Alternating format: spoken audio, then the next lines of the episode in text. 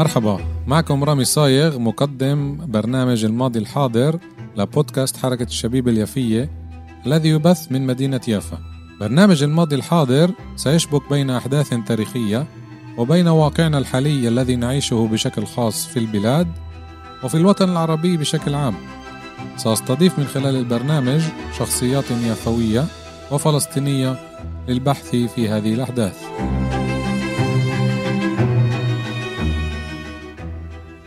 تحياتي مستمعاتنا ومستمعينا الكرام من جميع أنحاء العالم.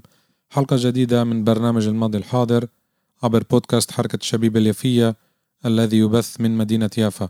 طبعا حلقاتنا مسجلة ولكن إحنا دايما مستمرين رغم الحرب القاسية على قطاع غزة الجريح. نوجه التحية لكل فلسطيني بكل أنحاء العالم اللي بيسمعنا واللي بيتابعنا. نوجه لهم التحية اللي كمان بيتابعوا صفحاتنا عبر الفيسبوك حركة الشبيب اليافية وبودكاست حركة الشبيب اليافية حلقة اليوم عن قرية مهجرة في الجليل ألا وهي قرية معلول. آه، رح أعطيكم معلومات عنها من آه، كراس لجمعية ذاكرات اللي قاموا بطباعته وتنظيمه وكتابة الشهادات برضه من عام 2011 كتير مفيد الواحد آه، يتمسك بهيك معلومات حتى لو مر عليها وقت لأنه تاريخنا ولا مرة يندثر إلا إذا إحنا محيناه. وهون الرسالة تبعتنا دايما اللي لازم نوصلها إنه تاريخنا هو مش حبر على ورق إنما تاريخ حي. والماضي كم أشبه بالحاضر. مين هي قرية معلول؟ قرية فلسطينية تقع على بعد 12 كيلومتر غربي الناصرة وحوالي 30 كيلومتر جنوب غرب حيفا وكيلومترين شمال قرية المجادل حيث يفصل بينهما يفصل بينهما شارع رئيسي يصل بين حيفا والناصرة. وكانت طريق فرعية تربط معلول بالطريق العام. معلول لفظة كنعانية معناها المدخل أو البوابة. ومن المعتقد أنها أقيمت فوق المكان الذي كان تقوم عليه عليها أهلول أو مهلول الرومانية. وكانت تابعة في حينه لصفوريا وقد عرفها الصليبيون باسم معولة. أنشئت معلول في القسم الجنوبي من جبال الجليل الأسفل وترتفع 270 مترا عن سطح البحر.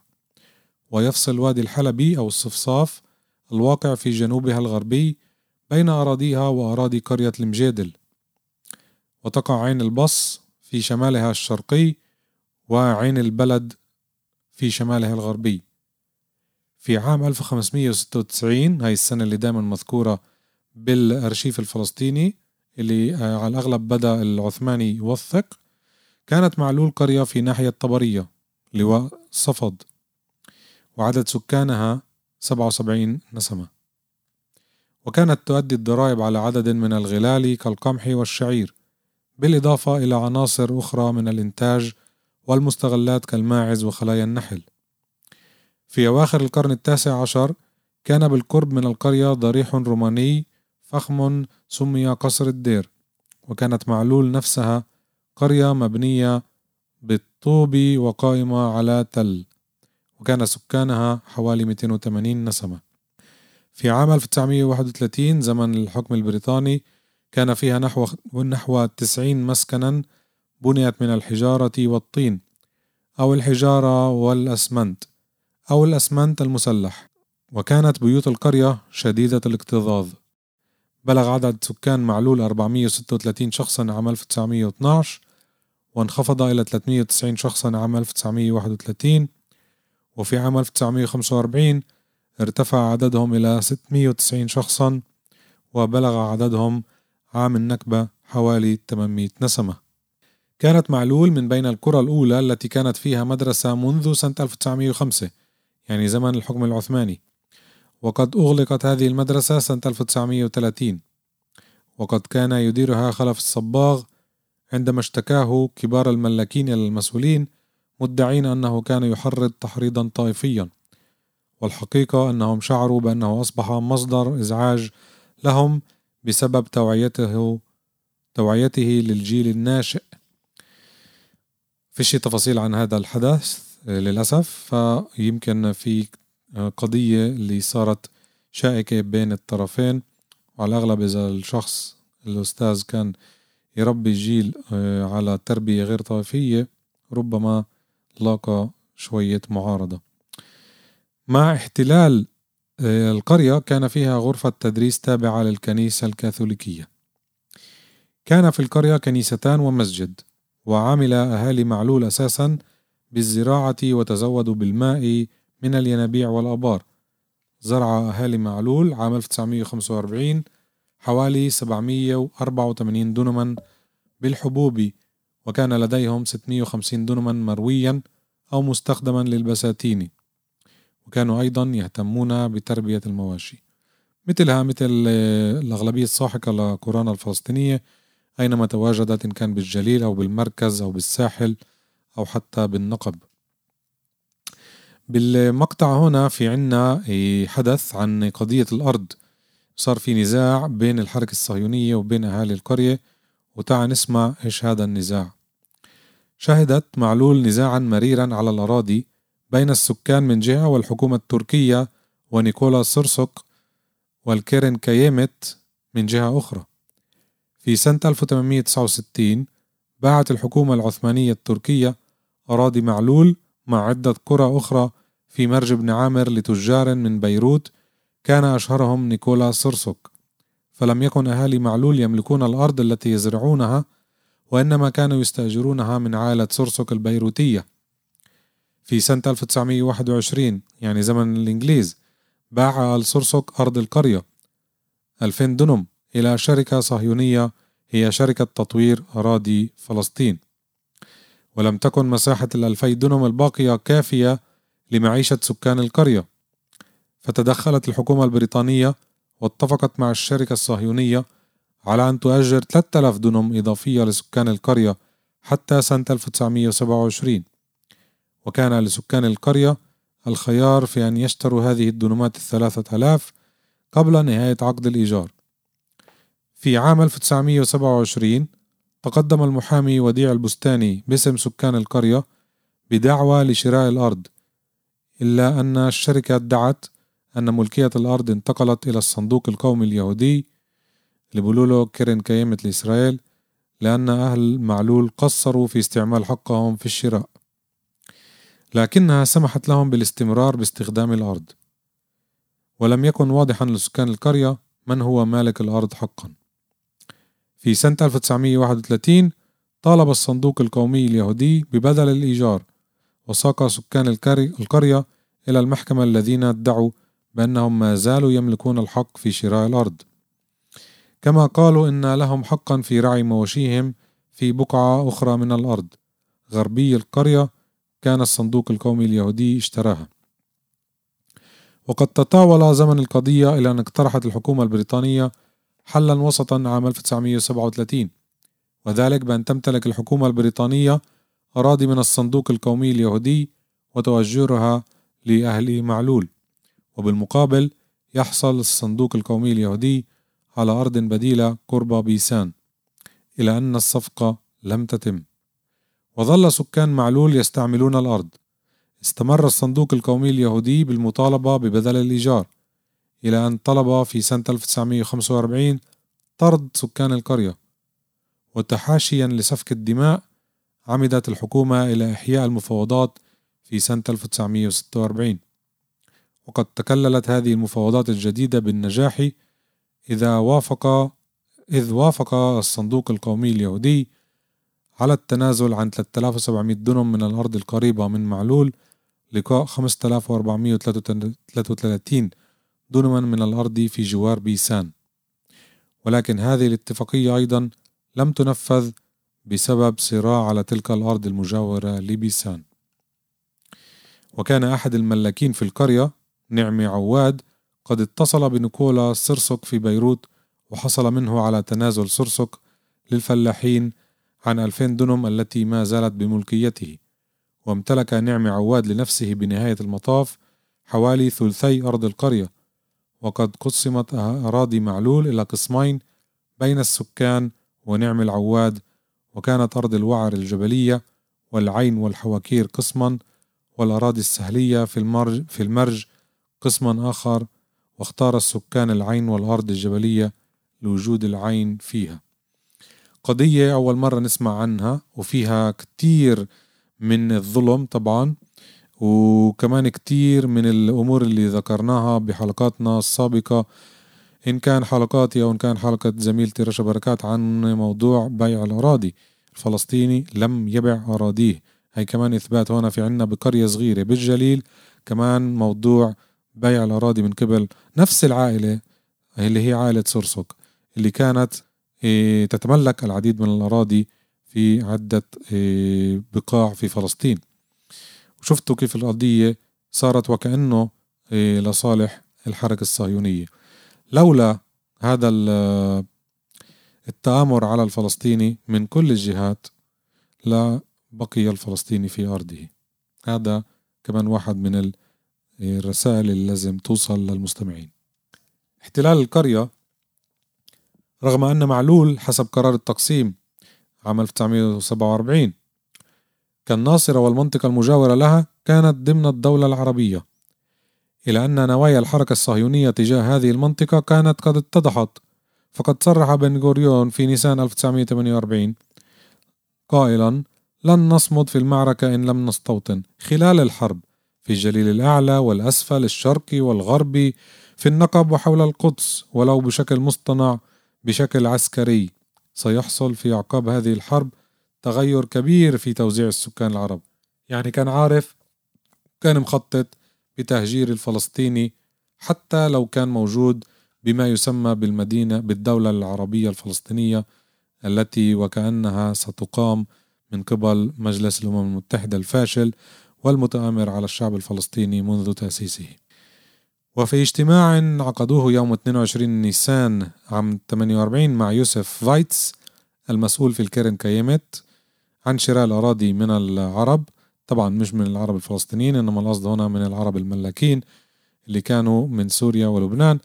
هذا يوسف فايتس كان من آه، أحنك الشخصيات الصهيونية اللي كان يشتري أراضي بحنكته وطبعا بطرق لا قانونية.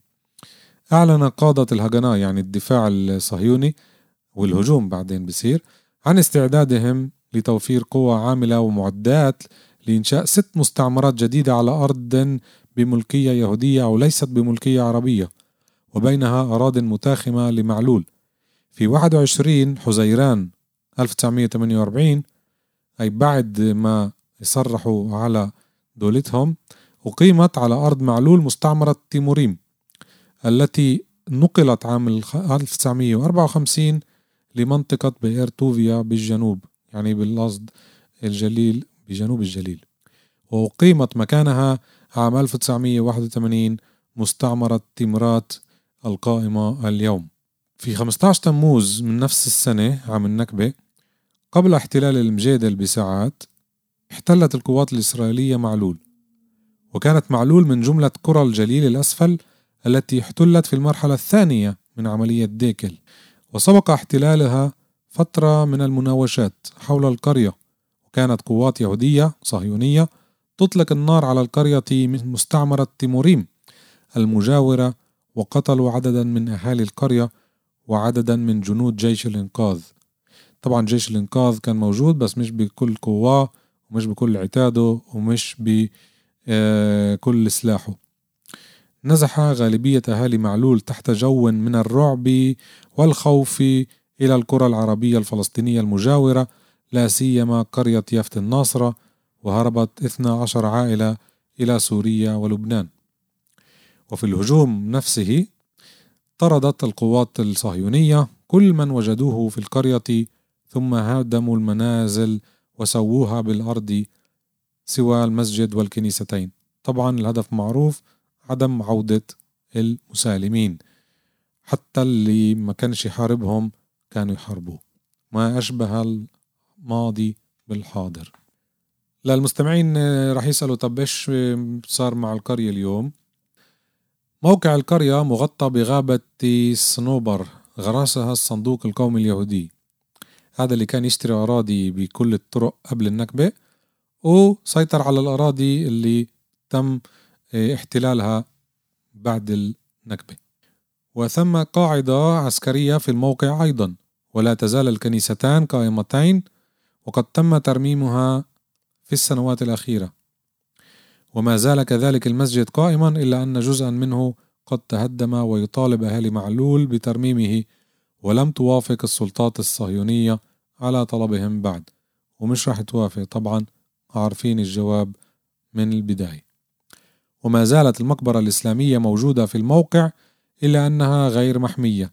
أما المقبرة المسيحية فتقع داخل المعسكر الإسرائيلي الصهيوني ولا سبيل للوصول إليها. وتتواجد في موقع القرية أكوام حجارة المنازل المهدمة. تستعمل موقع القرية بما فيه من دور العبادة الثلاث كمرعى للأبقار وحرش مفتوح للمتنزهين.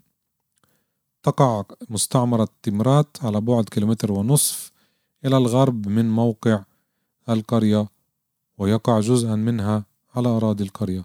تمرات كمان انبنت على قرية صغيرة اسمها سمونة. يمكن بالحلقات القادمة نذكر هذا الموضوع. زي ما قلت جمعية ذكرات مشكورين عملوا مقابلة عام 2011 مع إحدى سيدات القرية سيدة وردة علي الصالح من مواليد القرية. آه، طبعا راح أقتبس بعض من كلامها. هون بتقول مثلا آه، بالفترة ما قبل النزوح وما قبل التهجير آه، كنا نروح على المرج مرج بن عامر. نحصد القمح ونحصد الشعير ونجيبه نحطه على البيادر. البيادر قدام الجامع.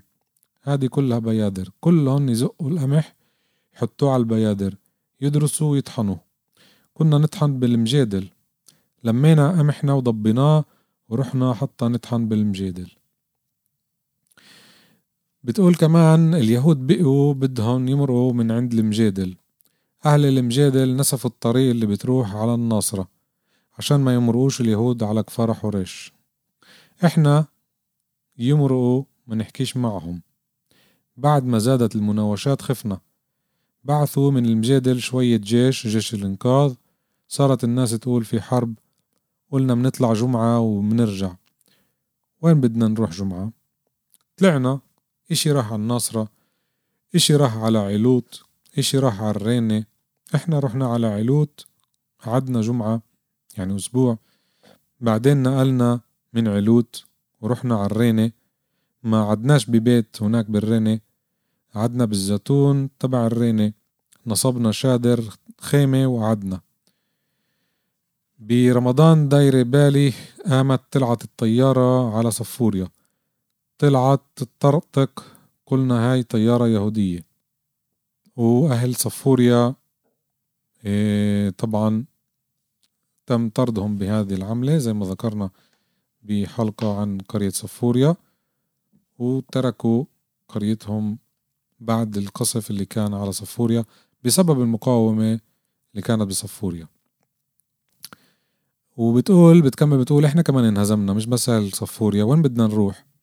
وصلنا عرابة عرابة البطوف يعني شوي بعيدة. كيف راحوا؟ طبعا مشي وبطرق كتير كتير صعبة.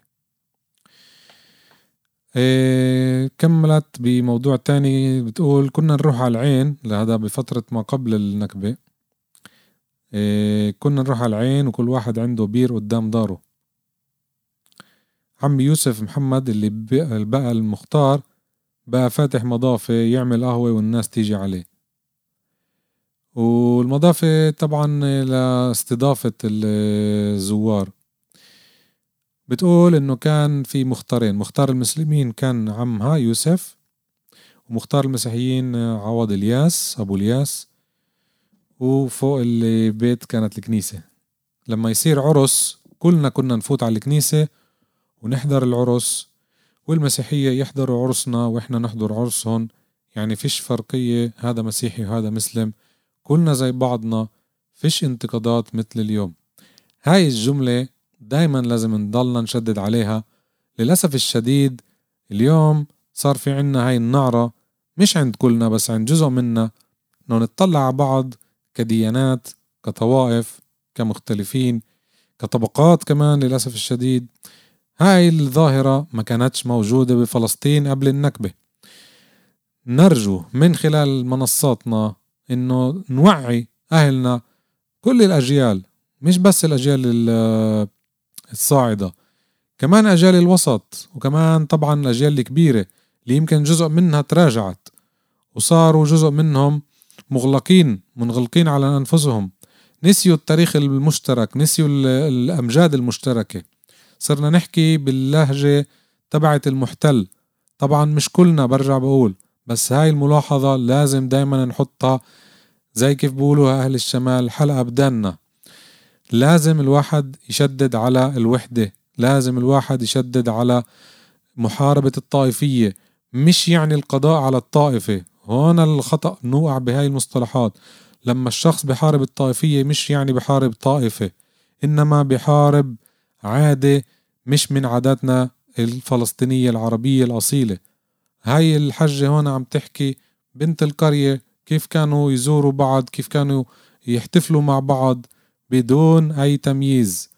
ويا ريت يا ريت مستقبلنا يصير هيك. كمان حاضرنا طبعا. فرجاء من المستمعين أينما تواجدوا خاصة بالداخل وبشدد على الداخل لأنه كتير انزرع بيناتنا شوك. نأمل أن نخلعه. بسياق تاني برضه مقابلة كتير طويلة معها. إيه تحكي عن حياتها كطفلة إنه كانت إيه تساعد أكتر بالزراعة وما دخلوهاش على المدرسة مع إنه كانت في مدرسة. إيه وكتير منهم ما كانوش يتعلموا بالظروف الموجودة كانت وقتها. وآخر إشي آه اللي آه بيسألوها من طاقم ذاكرات بيسألوها نظرتك المستقبلية إيش رأيك بالعودة؟ سمعتي عن حق العودة؟ بتجاوبها بدك ترجعيني على معلول؟ إيدي بزنارك رجعيني على معلول.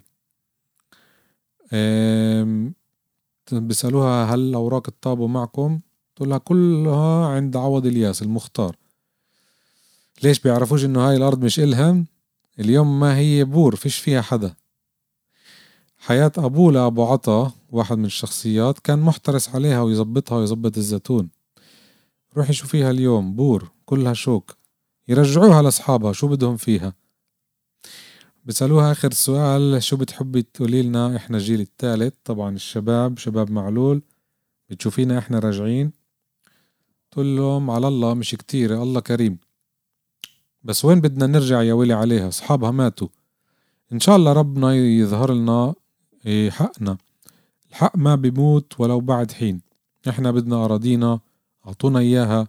إحنا أحرار نشتغل فيها ما نشتغلش فيها. بعدين إحنا ما طلعناش من فلسطين أصلا. إحنا بأراضينا بعدنا. إياها يافت الناصرة بتروحي مشي ساعة على معلول. طبعا بضيف على ملاحظتها يعني حتى لو كانت خارج فلسطين هي بس بتشدد إنه فيش صعوبة للعودة زي الفلسطينيين اللي بالشتات اللي بنوجه لهم دايما التحية. بس هنا بتقول يعني إنه العودة كتير سهلة. يعني هينا كيلومتر إيه، أو ساعة مشي من معلول. بس طبعا بنزيد على كلامها بنقول حتى لو تواجدوا بسوريا ولبنان والأردن والسعودية وكل الوطن العربي العودة حق لا عودة عليه. عنه بأمل إنه حلقتنا إيه، وصلت الرسالة ودائما راح أستعمل هذه الكلمات إيه، هناك رسالة كان يجب أن تصل ووصلت ونامل أن نامل أن تصل لكل الأجيال لكل المستمعين. نشكركم على حسن الاستماع. دائما إحنا متواجدين زي ما قلت بالبداية بالفيسبوك وكمان في عنا المنصات التطبيقات Spotify Podbean Google Cast و Apple Cast. بنتابعكم كمان كتير وبنشوف إنه في عنا متابعات من جميع أنحاء العالم. بنوجه التحية لكل مستمع إن كان عربي وإن كان عربي فلسطيني. ونأمل إنه نكبر فيكم. بودكاست حركة الشبيب اللافية مضى عليه ثلاث سنوات ومستمر إن شاء الله بدعمكم بتجاوبكم. ونأمل إنه برامجنا المتنوعة كل أيام تنين صالون رشا مع زميلتي الكاتبة البحثية رشا بركات ابنة مدينة يافا. وكل خميسين يعني مرتين بالشهر إيه، الماضي الحاضر برنامجي المستمر وبرنامجنا الثنائي آه، رشا وأنا دردشة عن قضايا تخص آه، شعبنا وطبعا سما يافا مرة بالشهر برضه أيام خميس عن مدينتنا الجميلة يافا. شكرا لحسن استماعكم نلتقي الحلقة القادمة. الله معكم.